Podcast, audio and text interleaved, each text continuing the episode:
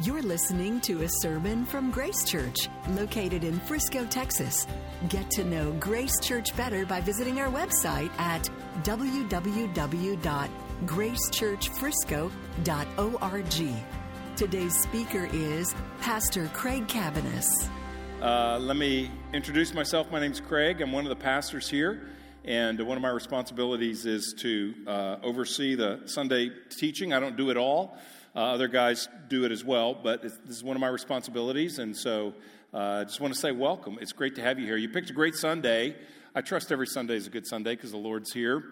But uh, picked a great Sunday because today we are starting a new series on the book of Daniel. We're calling it Public Faith in a Private Faith World. And we'll see this idea of public faith come out throughout the book.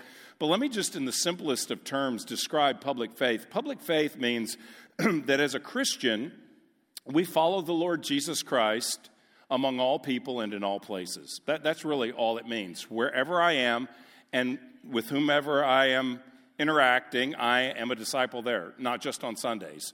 So the Lord doesn't receive one seventh of our life, but all of our lives. Uh, that's our goal, is to walk with Him in all of life. And, I, and we say in a private faith world because faith is very acceptable in our culture. And I'm, I'm very thankful for a pluralistic culture and very uh, thankful to live in the American experiment where people can hold their own personal uh, faith according to their conscience. I'm grateful for that. Uh, what I think we see often in our culture is it's okay to believe what you believe as long as you keep it to yourself and hidden. And uh, so, what we're going to see in the book of Daniel is that there are appropriate places to walk out our faith, uh, primarily with our lives and our actions, and secondarily with our words uh, as appropriate um, to communicate a testimony and a gospel of Jesus Christ. So, when we say public faith in a private faith world, what we're saying is that there is oftentimes a resistance to our walking with Jesus Christ. We are swimming upstream if we're going to be really uh, faithful disciples in, in, uh, in our lives. Uh, we're going to be swimming upstream at points. And so the book of Daniel really models so well what it looks like uh, for us to uh, walk faithfully with the Lord Jesus Christ, trusting Him, confident in Him uh, in whatever place we find ourselves. Now, Last week, we announced that we have some books out there by uh, the cafe uh, that we'd love you to get a hold of. This is the book of Daniel, and it's a, it's a journal where one page is scripture text and one page is blank. So some of you did your study this week in your homework, and especially at the conclusion, we're going to talk a little bit about uh, some of the things you may have noticed in the text. Uh, actually, I think I had somebody kind of cheer in the first section, like, "Oh, I got that observation in my work, you know, this week or whatever." So anyway, we'll we'll look at that. But you can take notes on the sermon, or just personal notes, or prayer request, whatever you want to put in there. It's a great way. You can pick one up after service. It's a great way to track along with us. So we're going to cover the whole first chapter today, and I want to talk about the secret to faithful faithful living because I think it's embedded in this text. The secret to faithful living, meaning living faithfully as a disciple of Jesus Christ. So uh, I'm not going to read the whole chapter to start, we're going to take it in chunks. Uh, because it's a, a fairly long chapter, 21 verses. So let's begin with verses 1 through 7. And let's listen, for this is God's holy, flawless word. In the third year of the reign of Jehoiakim, king of Judah, Nebuchadnezzar, king of Babylon, came to Jerusalem and besieged it. And the Lord gave Jehoiakim, king of Judah, into his hand with some of the vessels of the house of God. And he brought them to the land of Shinar, to the house of his God, and placed the vessels in the treasury of his God. Then the king commanded Ashpenaz, his chief eunuch, to bring some of the people of Israel both of the royal family and of the nobility, youths without blemish, of good appearance and skillful in all wisdom, endowed with knowledge, understanding, learning, and competent to stand in the king's palace, and to teach them the literature and the language of the Chaldeans. The king assigned them a daily portion of the food that the king ate and the wine that he drank. They were to be educated for three years and at the end of that time, they were to stand before the king. Among these were Daniel, Hananiah, Mishael, and Azariah of the tribe of Judah. And the chief of the eunuchs gave them names. Daniel he called Belteshazzar. Hananiah he called Shadrach. Mishael he called Meshach. And Azariah he called Abednego. Now, as we begin to look at this text, it's good just to have a little bit of a history, and I'm going to kind of talk about the history of what's going on here as we go. But when I say history, I mean the history of the sort of storyline of the Bible, because it really sets up what's happening here. Uh, in the Bible, we found they find that God made a covenant, that is, He committed Himself to a people, to a man, Abraham, and He said from Abraham He would bring a people, a nation, He would give them a land, and that's Israel. And so God commanded uh, a people to follow him. He covenanted with them, and he made some agreements that there were stipulations to the covenant, that he would be faithful to them regardless, but they were to be faithful to him as well. And if they weren't faithful, there were consequences. So, for instance, when they began to fall away from him, they were his people in his land, and they were supposed to be an example to all the nations of what God is like uh, the God of the Old Testament. His name Yahweh, God of the New Testament as well, Yahweh. And uh, he wanted to demonstrate what he was like to all the nations. But sometimes the people of Israel compromised and they began to look like the nations, not distinct from them. And so he sent prophets. We've got a lot of books of prophets in the Old Testament because these were people who came and called Israel to repent and turn back to their God. Well, if they didn't repent, which frequently they didn't, they just sometimes killed the prophets. I don't like what you're saying, I'll kill you. So, what happened was God would send an opposing army in to, uh, to put uh, you know, pressure upon Israel, ultimately to attack Israel, so that they would see their need for God and repent and cry out to Him, which is what they would often do. So the book of Daniel begins with Jerusalem experiencing the beginning of the greatest discipline they ever experienced. They're experiencing the beginning of God calling them back to Himself after they have repeatedly ignored Him. And, he does that by sending in this guy, Nebuchadnezzar, in 605 BC. So this is 605 BC. This event, this begins the event that's called the Babylonian exile, when God's people from Jerusalem are taken to Babylon, an enemy, pagan, anti God nation. And we read in the first two verses here that what this guy, this king Nebuchadnezzar, does from Babylon is he besieges Jerusalem. Uh, verse 1 and then he, uh, the, he takes the king jehoiakim the king of Judah, with some of the vessels of the house of God, and he brought them to the land of Shinar, which was uh, his God. So, what he's doing is he's taking the king and he's taking some of the temple treasures, some of the vessels, valuable vessels, he puts them in his treasury that were used in the worship of God. And these were things that God had ordained, God had prescribed, things that were ancient that were used in the worship of God. So this isn't like somebody breaking into a church building and ripping off their sound system. You know, oh wow, they just took something out of the temple. That's not what's going on here. This is the one true God where they are to worship Him and declare His glory to the nations. And the very instruments of their worship are confiscated and they are taken, and of all places, put in a pagan temple of a false god in Shinar, which is another name for Babylon, in Babylon. Now, here's why that is such a big deal and sets the tone for the book of Daniel and the environment and the culture to which Daniel will be living out his life. The reason it's a big deal is because in the ancient Near East, the worldview of the people was that when a king defeated another king, that that meant that his gods had defeated the gods of the conquered nation. So, what's going on here is, is not just, you know, uh, a little theft down at the temple. What is going on here is Nebuchadnezzar is proclaiming our gods are more powerful than Yahweh, the God of Israel. That, that our God is, our gods are more powerful, so we're taking something from your house of worship. And so the book starts with Nebuchadnezzar and the people of Babylon confident that they have won and Yahweh is defeated. Now, not only does he take valuable temporal treasures, but he takes something really even more valuable. He takes Jerusalem's future, promising future leaders. So he takes the king, but he also takes the next wave of up and coming, the farm system. He breaks into the farm system, so to speak, and he doesn't even doesn't just take their starting pitcher, he takes their best prospects. And he takes them off to Babylon. Ashpenaz took people, it says, uh, verse 3 The king commanded Ashpenaz, his chief eunuch, to bring some of the people of Israel, both of the royal family and of the nobility, youths, important, this is about teenagers.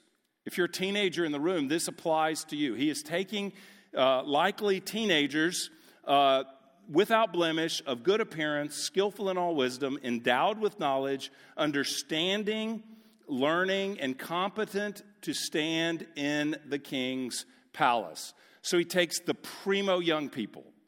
Uh, these are the best looking, the strongest, the wisest, the most knowledgeable, and those who have stature among their peers. Why do I say stature? He says these have to be young people that could stand in the king's presence, that ultimately that's going to mean could serve the king. So these are individuals who, by their gifts and by their uh, sort of uh, their upbringing, they are those who are already part of the royal family, or if they're not part of a royal, they're part of some kind of nobility. So these are people who, by their upbringing of noble birth, are set on a course to be leaders, to be political leaders in Israel, and a pagan king takes them away. So, what this represents is their future is being carted off to Babylon. Now, the whole city isn't taken to Babylon. That comes later. There's two waves at least. In, like in 597 BC, there's a wave. They grab a guy named Ezekiel. We have a book by him. In 587, that's when they come in and they destroy the temple, they burn the city, destroy the walls, all that kind of stuff. That's really what we think of as the Babylonian captivity. And they cart off everybody except the poorest of the poor, and they transport them into exile to live in Babylon. But this is the first wave. He starts with defeating their God, so he thinks, uh, taking their temple worship elements, uh, putting them in the house of his God, and taking their future leaders so that they don't have a future. Now, what does he do with them once he gets them there? That's really a big part of the book. He puts them into this rigorous training program. So, for three years, he's going to take these young leaders these young teenagers, and he is, or they may be old teens, I don't know, but they're youths. He is going to uh, prepare them to serve in his court. He is going to immerse them in a forced assimilation program to try to make them Babylonian in their thinking, in their uh, worldview, and ultimately to use their considerable gifts to serve and lead in Babylon. Now, it, this is really difficult for us to imagine what this would be like. Now, we might be able to imagine what would it be like to be a young person, a gifted young person with a bright future, and to be taken to another nation, another land where you don't know the language, you don't know the culture, you don't eat the food, everything's different, and to, to the disorienting feeling, even the hopeless feeling about, I miss my home, will I ever be back there? Uh, we can imagine what that could be like. But what is hard to imagine is what it's like to leave God's land, God's city, for a pagan city. We live in a pagan culture, we live in a secular culture. Uh, we, we live uh, in a pluralistic culture. They lived under a theocracy where God is their king and everybody holds to the biblical law, they're supposed to. Everybody worships the same God. God is present among his people. So they live in a theocracy where God is present, and they're taken into a pagan nation where everything in the culture is opposed to their God. Everyone in the culture doesn't know their God, doesn't care about their God, and resists their God. So they are, they are being assimilated, they are being enculturated, we could say, into something that's totally foreign to them. We can imagine what it's like to live among people that don't believe in Jesus Christ. They have never lived among people that don't believe in God and worship the God they do, and they're taken to this foreign culture. And the enculturation program had four aspects to it. First of all, Nebuchadnezzar gives them, number one, a Babylonian education. In verse 4, we see that at the end of verse 4, kind of 4b, we could say it's, it, they teach them the literature and the language of the Chaldeans. Chaldeans are Babylonians, another name. So they are given a Babylonian, a pagan education, not just a pagan education, but really a pagan indoctrination. And note, Daniel and his friends accept that. Now you say, of course they accept it. What choice do they have? As we go through the book, we'll see they have plenty of choices. There are times where they stand up and say, if this costs me my life, so be it. I won't do that. But when it comes to learning the language and literature of the Chaldeans, and the literature of the Chaldeans would have largely been religious, um, at least in part, it would have been, um, it, it would have been idolatrous uh, and it would have been their, their history of their gods, the history of their religion, all this kind of stuff, which would have been things they uh, would not have believed.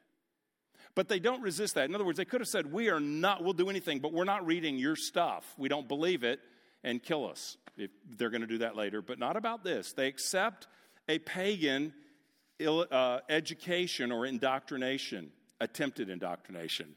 They're taught the literature, they're taught the language, and they master it because at the end, they have it down better than any of their contemporaries who've grown up in Babylon. They master the pagan material, but they are never mastered by it. And there's a difference here. They are in the world, but not of the world. They are serving faithfully and are flourishing and are beating the pagans at their own game, but they are never giving their allegiance to false gods. This book is going to press us in some ways to see what does it mean to stand for the Lord in a culture opposed to him? When do we stand in opposition and when do we seek to flourish in the midst of it? Uh, so it's going to press us in a lot of ways. I'm going to today even leave you probably with more questions than I do answers, but that's good. It causes us to wrestle with the text. Number two, they're given a Babylonian service Babylonian education, Babylonian service. They are being groomed to stand before the king, which is language they're being groomed to lead politically in a pagan nation. They accept this. Their immersive pagan programming is to prepare them for a role of service in foreign government, and they faithfully serve in exile, working in an ungodly culture, and yet they remain faithful. Again, they are in this culture, but they are not of this culture. Number three, they're given Babylonian identities and they accept this. They are stripped of their Hebrew names, uh, but they do not refuse to be called by any other name. They don't say that's the point at which I will be killed, uh, you know, whatever. They take new names and they are stripped of names that are powerful and have wonderful meaning. In this culture, your name meant something. It wasn't like, well, it just goes well with the last name, so let's go with that. But your name was, was given to you to say something about your identity. So Daniel means God is my judge. That's an awesome name, and it also just will be communicated throughout the book. That's exactly how he lives. Hananiah means the Lord is gracious. Kind of ironic when you're captive in exile, but it's true, we'll see as we read the book. Mishael means who is what God is, speaks of the unique nature of God. Azariah means the Lord is helper. But now they are referred to as Belteshazzar, Shadrach, Meshach, and Abednego. And we don't know, scholars don't know exactly what those names mean, but they're all tied to foreign deities in some way. So now you're going from God is my judge to something about this pagan God. And uh, they take those names, knowing that those are no real gods ultimately anyway. There's only one true God.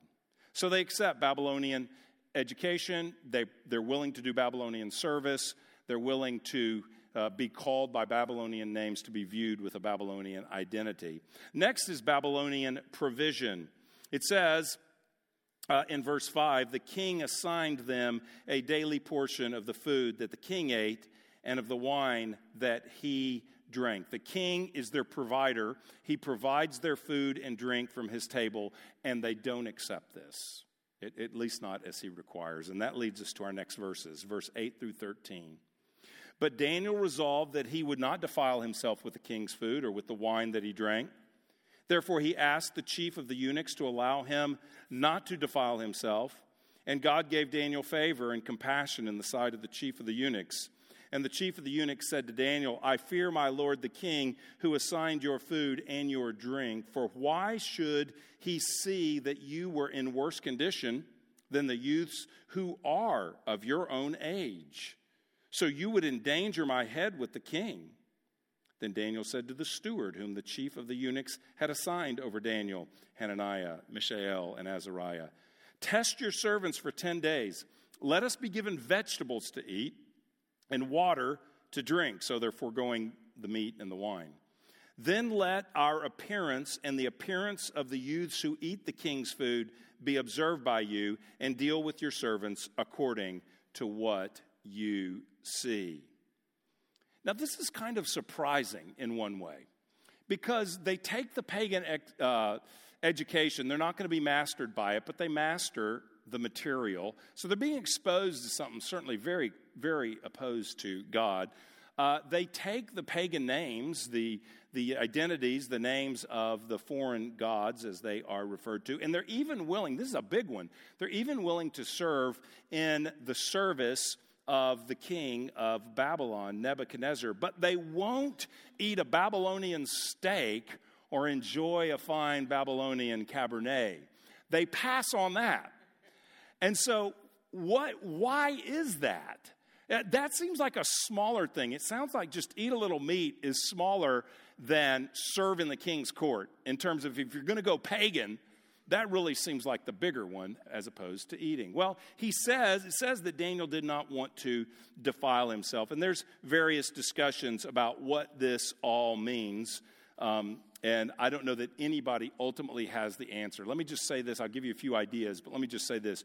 Ultimately, what's happening is Daniel has a, a, a clash in his conscience, feeling like eating the rich meats and the, and the rich wine from the king's table, that in, for some reason is a compromise for him, and that he won't do. So, some people say being defiled means, well, what's going on there is the food's not kosher. Maybe they're giving them pork or something like that, and he can't eat that. But the reality is, he turns down the wine, and there's no reason under kosher law he couldn't drink the wine. So it doesn't seem like it's just that it, it's against the Jewish food laws because they deny the wine as well. And some people say, well, this must have been stuff offered to idols. And so they, he doesn't want to eat it, this idol meat and this idol drink.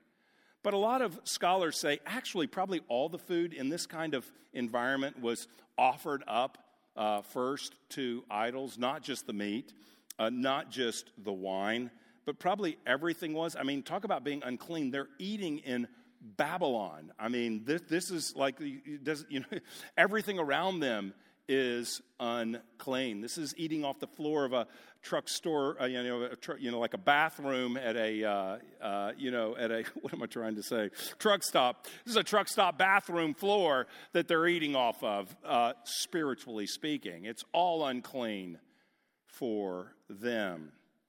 So it's probably not that as well. Well, what is it? Most likely, eating the king's food communicates some level of dependence on him they're uncomfortable with some level of loyalty to him they're uncomfortable with. Some people say it could even be a covenant loyalty. To eat the food from the king, his choicest food, is to enter into some type of covenant or faithfulness or allegiance to him. But they're saying, no, I don't have allegiance to him. He will not provide, he's not my ultimate provider.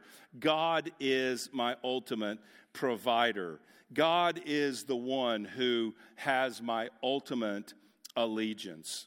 So Daniel is willing to be in the culture, but he will not be of the culture. And for some reason, eating at the king's table crosses that line. So what does he do? Does he announce, I'm going on a hunger strike, and let everybody like boldly, brashly know what he's doing? Uh, does he go on a Facebook rant because the Babylonians are acting like Babylonians? You know, uh, that's what we often do. Christians go on rants accusing people that aren't Christians for acting like non Christians, which is kind of strange. Uh, that's kind of how they act and live. They don't believe the same Jesus that we do. But he doesn't do that. He instead wisely seeks to walk out his convictions in a way that worships the Lord, but allows him to keep functioning in what he's doing. So he makes an appeal. He makes an appeal. He doesn't just stop eating, but he asks. Uh, you know, he, he asked, first of all, Ashpenaz if he'll agree to this. And Ashpenaz says, Look, if you refuse the king's food, you're refusing the king. So that's probably what's going on here. If you refuse the king food, you're refusing the king. If I let you refuse the king, then it's off with my head. So I can't allow that. But he goes to the steward, and we don't know how this all worked, but ultimately the steward, the one who served him the food, uh, ultimately agrees because he says this Can I negotiate a test so there's no risk to you? This is very shrewd, very discerning. He's saying to someone, Can I live out my faith? But I want to live it out in a way, not that it comes down bad on you. I have an option here, so it's going to be fine for you, but allows me to live out my faith. This is, this is much better than announcing a hunger strike. This is a shrewd way of walking out his faith. And sometimes public faith means this it means not that we're hiding our faith, but that we look to walk out our faith without bringing damage to somebody else, which is what he's doing here. He says, Okay, I want to depend on the Lord and not King Nebuchadnezzar. And so just bring us vegetables, just bring us water. And the test is this after 10 days, look at us and see if you're worried that we're going to look scrawny, emaciated, weak, like we're not going to look as good as the other guys who are being groomed for service. And after 10 days, it says in verse 15, at the end of 10 days, it was seen that they were better in appearance and fatter in flesh than all the youths who ate at the king's food. So they were fatter in flesh, something that uh, we're usually trying to avoid. But in this case, it was a good sign to be fatter in flesh because they, they are eating just vegetables and water and they're plumping up solid better than the other people eating the rich food. So in 10 days, that's what happens. Uh, it's probably also worth noting the steward who let them do this. I don't know what happened to the extra food. This isn't in the text, and, I, and but and, but I, I just kind of wonder, like, does he get four extra ribeyes every day and four bottles of wine? I mean, his family, his wife and kids have got to be loving what's going on down at the indoctrination center because he is profiting by these Hebrews who are passing on the good food, but it's got to go somewhere. So we don't we don't know what happened to the steward. That's speculation and irrelevant. Okay, so the chapter ends, the chapter ends with the great reveal. You ever watch a reality TV show and all this kind of stuff happens, and then in the end, we have the great reveal. Who wins? What does the remodeled house look like? Which contestant, uh, you know, gets gets the gal or the guy, whatever? It's the last scene in the chapter, and this is what we find out happens after three years, verses 17 through 21 after three years of Babylonian cultural training and indoctrination. As for these four youths, God gave them learning and skill in all literature and wisdom, and Daniel had all understanding and all visions and dreams. At the end of the time, when the king had commanded that they should be brought in, the chief of the eunuchs brought them in before Nebuchadnezzar, and the king spoke with them, and among all of them none was found like Daniel Hananiah, Mishael, and Azariah. Therefore, they stood before the king, and in every matter of wisdom and understanding about which the king inquired of them, he found them ten times better than all the magicians and enchanters that were in all his kingdom.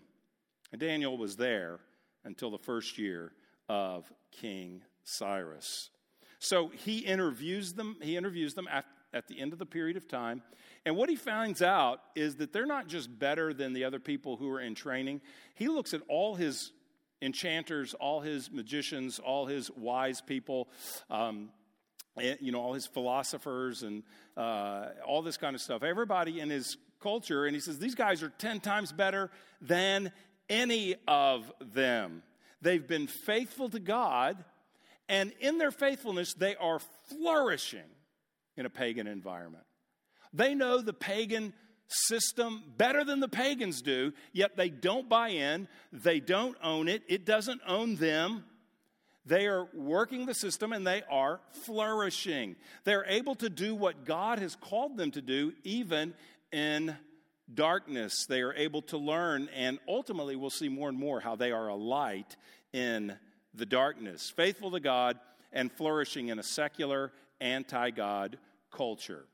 Ten times better. And then we find out at the end that Daniel is there until the first year of King Cyrus. That is not a throwaway sentence. There's no throwaway sentences in the Bible, but that's not a throwaway. That verse really helps us get the picture of the entire chapter. Because what that verse tells us is there's coming a guy named Cyrus who will be king. He will be king in 70 years because he will be the one that will topple Babylon. The chapter opens with the idea that, that, that Nebuchadnezzar and his gods have beaten Israel and her God that he is victorious, but we find out at the end of the chapter that he will be overturned. There's a lot of kings that will serve after him, and then Cyrus will come in and he will be overturned. And at the end of it all, still standing is Daniel. He makes it through it all. And when Cyrus comes to power, what he does is he sends all of the people in, uh, back to Jerusalem to rebuild their temple and then later to rebuild their city, their walls. And so he sends them all back. God is faithful to his people, and he empowers Daniel and his and his compadres to be faithful to God as well. Daniel's probably in his 80s now. Uh, it's 70 years later, so he's probably in his 80s. And he is still serving God, though Nebuchadnezzar is long gone.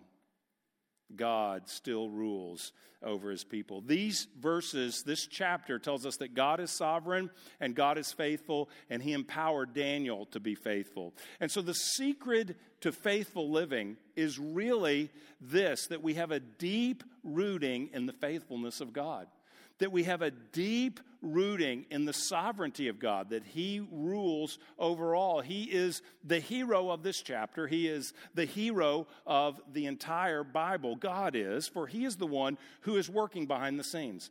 Now, those of you who had a notebook and went over it this week, a, a journal, and did your study in Daniel, did you notice what what God does in the chapter. And by that I mean, what verbs are attached to God. It's always helpful in looking through a text to know what does God do?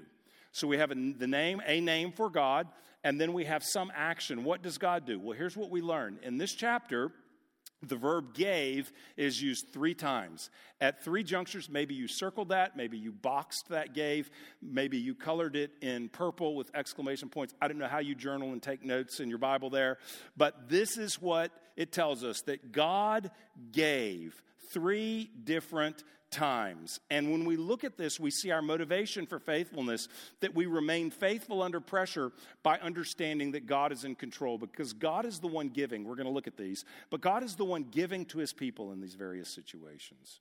So, two ideas for you as to how do we remain faithful under pressure. First of all, we believe that God is in control not as a Sunday school or Bible study answer alone, not as getting the right answer on a systematic theology test, I believe God is sovereign, but in our core being, in the DNA of our soul, at the root of our faith, believing God is in control regardless of what I see, regardless of what I feel, regardless of what I'm experiencing, God is in control. This is the foundation of faithful living. We must begin with the conviction that God rules, that God is faithful to his word, that God is good, God is in control. And it's implied in that last sentence that Babylon is gone, Cyrus is here, he's about to act for the people of God, and Daniel is still standing. So it's implied there, but it's very clear when we look at the three verbs gave that, that God's actions are described in a way that He is behind the scenes working. The invisible hand of God is working for His people in this whole situation. And that's true in your life as well. God gave, verse 2. And the Lord gave Jehoiakim, king of Judah, into his hand the Lord gave Jehoiakim, the king of Judah, into his hand with some of the vessels of the house of God.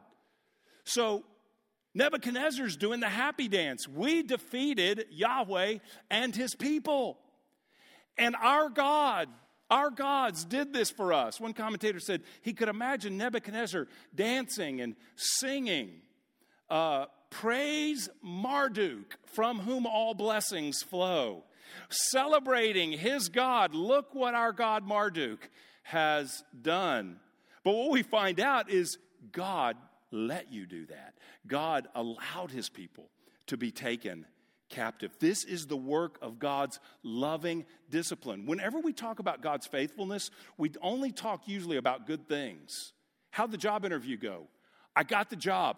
God is faithful. No one ever says, How'd the job interview go? I did not get it. God is faithful.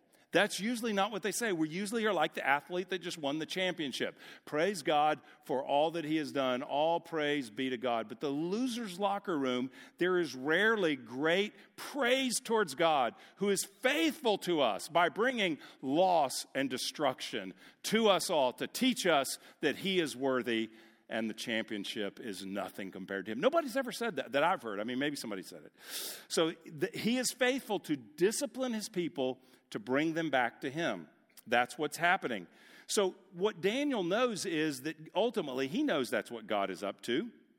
God even gives the vessels to the pagans, God even gives his choice, promising leaders to the pagans. And so Daniel can be faithful because here's the reality if you know God has placed you in Babylon's court, you'll have much more confidence to serve him faithfully there. It's much easier to serve in a dark environment when you know that's where God has placed me. That's my mission. That's my calling to bring Him glory in this environment. So he serves. Verse 9. Verse 9. And God gave Daniel favor and compassion in the sight of the chief of the eunuchs. God gave Daniel uh, an open door so that he could make the request to eat the diet that he chose to eat to honor the Lord and not show allegiance and dependence on Nebuchadnezzar. God is faithful. When God makes a way like this, when God has favor on us and opens a door, it is much easier to stand and to walk through that door when you know God is opening for you. So he sees what God is doing. God opened that door, God turned their heart, God allowed the steward to give him vegetables and water. Verse 17 As for these four youths, God gave them learning and skill in all literature and wisdom, and Daniel had understanding in all visions and dreams. Now, they worked, they did their homework. I'm sure, uh, just for the little bit I read, evidently the Babylonian language is very difficult, way, way, way more characters than in the Hebrew alphabet. So they would have had to, you know, learn the language. We assume they worked hard, we assume they studied we assumed they applied themselves, but at the end of the day, their mastery of the material and, and certainly their ability to interpret dreams and visions, as Daniel has, that was the work of God. It is God that has placed them there. It is God that is giving them favor. It is God that is prospering them for his purposes. They live in exile, but God is working through them in exile. And guess what? We live in exile too. That's the biblical picture. We're not in heaven yet. We are in exile. We are in a place where uh, we are in a world that is not ruled by everyone who is a Christian. We don't live in a theocracy. We don't live in Jerusalem as they did. We live in a secular, a, a, a pagan environment, one could say, in some ways pagan, but certainly in a pluralistic culture. And so we are in exile too. When do we get home? We get home, we return home when Christ returns. Our great longing for home is not the city of Jerusalem, is not the earthly temple, it's the new Jerusalem and the new heavens and the new earth. So until Jesus returns, everybody lives in exile. And that's really helpful to understand because it causes us to, uh, to seek to be faithful amidst opposition and to expect opposition.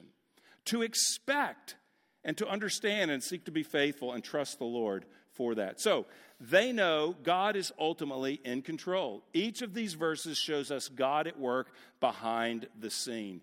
And because God is at work behind the scene, because God is in control, Daniel can take a stand here, and he's going to take much greater stands later as we see. Here's the big idea God's sovereignty provides footing for us to walk in confident faithfulness. He is walking with the Lord, confident in God's faithfulness, and He is walking faithfully. But the only way we take a step and walk faithfully is if we know we have our footing on God's sovereignty, that we're walking on the foundation of the truth that God is in control and He rules over all, even when we're in opposition. Think about a kid, a little kid, two year old kid who can't swim, jumping off the side of the pool into his dad's arms. You know, dad says, Come to me, come on, jump, I've got you. And the kid jumps, and the kid gets, uh, is caught and, and enjoys the experience of leaping out and being caught by dad. Why does the child jump? Well, the child jumps because the dad calls him, and because he's confident, the dad holds him. And it's the same thing here. Daniel is called by God to serve in the king's service in Babylon, and he's certain that God's got him.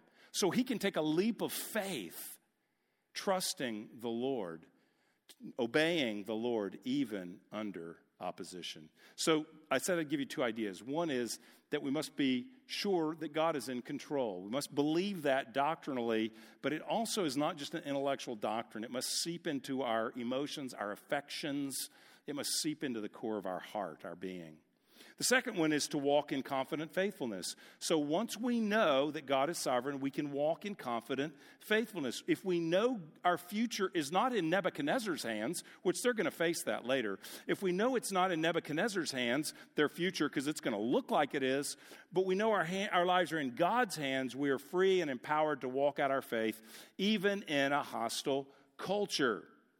And it starts with being faithful in small things. Now, again, I don't feel like I uh, have a bulletproof case on why he defiles, uh, why he avoids the food. I haven't read any bulletproof arguments from scholars on that. I think everybody says, well, we're not exactly sure, but it's probably not this, it's probably that.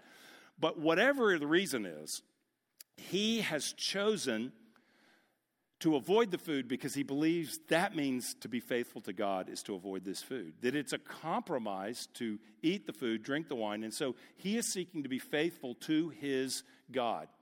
That's a small thing. What's going to happen as we go through the book is it gets bigger than steaks and wine. It's going to be, chapter 3, a fiery furnace. Chapter 6, a den of lions. Bowing down before a statue refusing to pray to God. There's coming big challenges in the book, big challenges with significant consequences. But we notice at the beginning, it's sort of this small behind the scenes thing that Daniel takes his stand. It's when we take a stand in our conscience. Even for the little things that builds our faith. So when a much greater challenge comes, God's already demonstrated himself faithful, and we trust and can make a costly stand. So let me ask you this what, in what little things are you tempted to compromise? What are the little things today that you're tempted to compromise, maybe in your job? Well, it's not the big deal. I, I don't feel good about it, but I just go along with it. Listen, if you do that, there may come a day when there's a much bigger challenge, a much costlier decision that you'll have to make. But it's these little moments when we're confident that God is faithful. It's in these little moments we're confident God's faithful and we take a step trusting Him in what He's calling us to do that prepares us for bigger challenges down the road. Where's God calling you to rely on Him instead of Nebuchadnezzar? I don't know what that looks like for you, but in what way are you saying, you know what? I'm just going to pass on that. I'm just going to pass on that because I feel like that will be a temptation for me to trust something or someone other than God. Where is that in your life?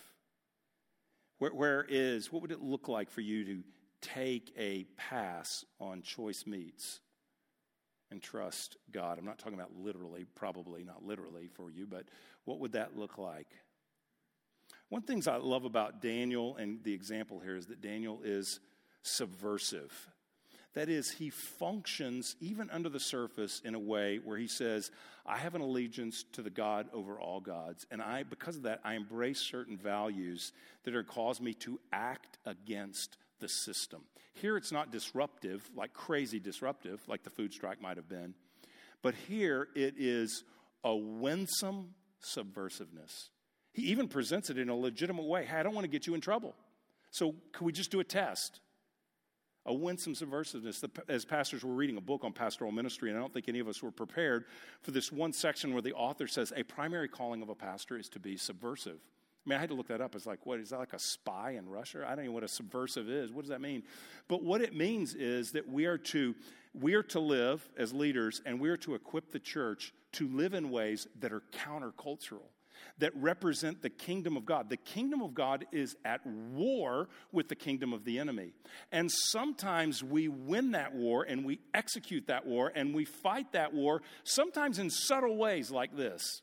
In other times, it's not subtle. Everybody's bowing down to a statue and the friends are just standing there. We're not bowing. We'll get to that.